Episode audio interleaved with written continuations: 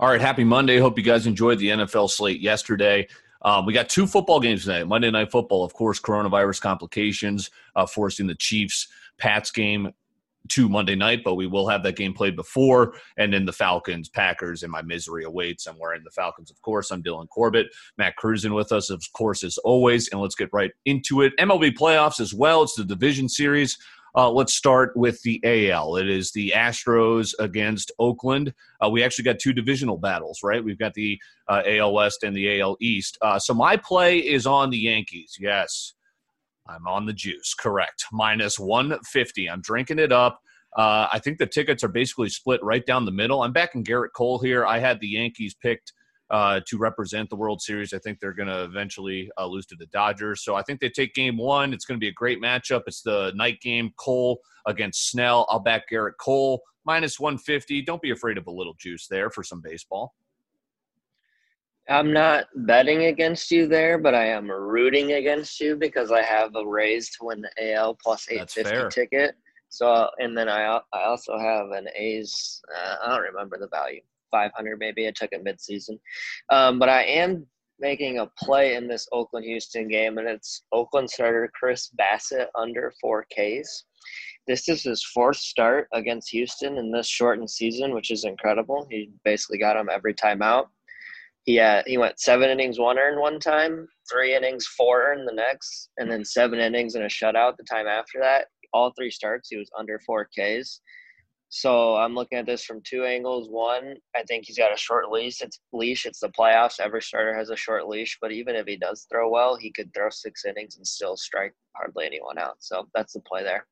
I like that. Yeah, Bassett's been solid, but he's like a little bit of a Lance Lynn type. He pitches to contact, which the A's are more about. So I like that. I will note that it's not on my action, but I took the Astros in this series, plus 110.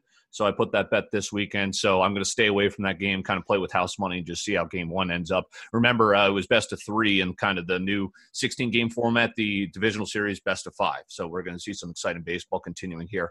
To the football games tonight, we're just going to watch the Falcons. I'm going to be misery. I'll be doing some live crying probably on Periscope and Twitter.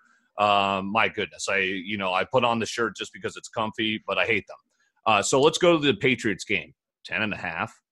Belichick, who I don't even care. I could be the quarterback tonight and still lay plus 10.5. It's a key number. I think the sharps are on the Patriots. It opened at 12.5, down to 10.5. It's Belichick. Chiefs are great. Chiefs are the best team in football, but they didn't cover against the Chargers. A little bit of a letdown after a huge win against the Ravens. Too many points for me. I'll go with the Patriots plus 10.5. Yeah, I could see it. The Chiefs here makes too much sense with obviously Hoyer getting thrown into action. I'm still laying it. I bought a half point, so it's minus 120, but minus 10. Hope for a push at the worst. And then another one in this game. I have Julian Edelman over 5.5 receptions. I expect Hoyer to be checked down Charlie, nothing more than that, and playing from behind. I think he can – I don't think Hoyer throws the ball down the field at all. Edelman does most of his work in between the hash marks within 5 to 10 yards, so going for 6 catches there, and that's plus 105. So any prop with juice always jumps off the page at me. Of course, short, concise tickets. Got a good feeling about both our sides here. The only game we're against each other is in the Chiefs-Patriots game, and that's just going to be a fun one to watch. Props beginning with Houston, Oakland this afternoon, and we got action all day here on Corbett's. Thanks for keeping it locked in with us.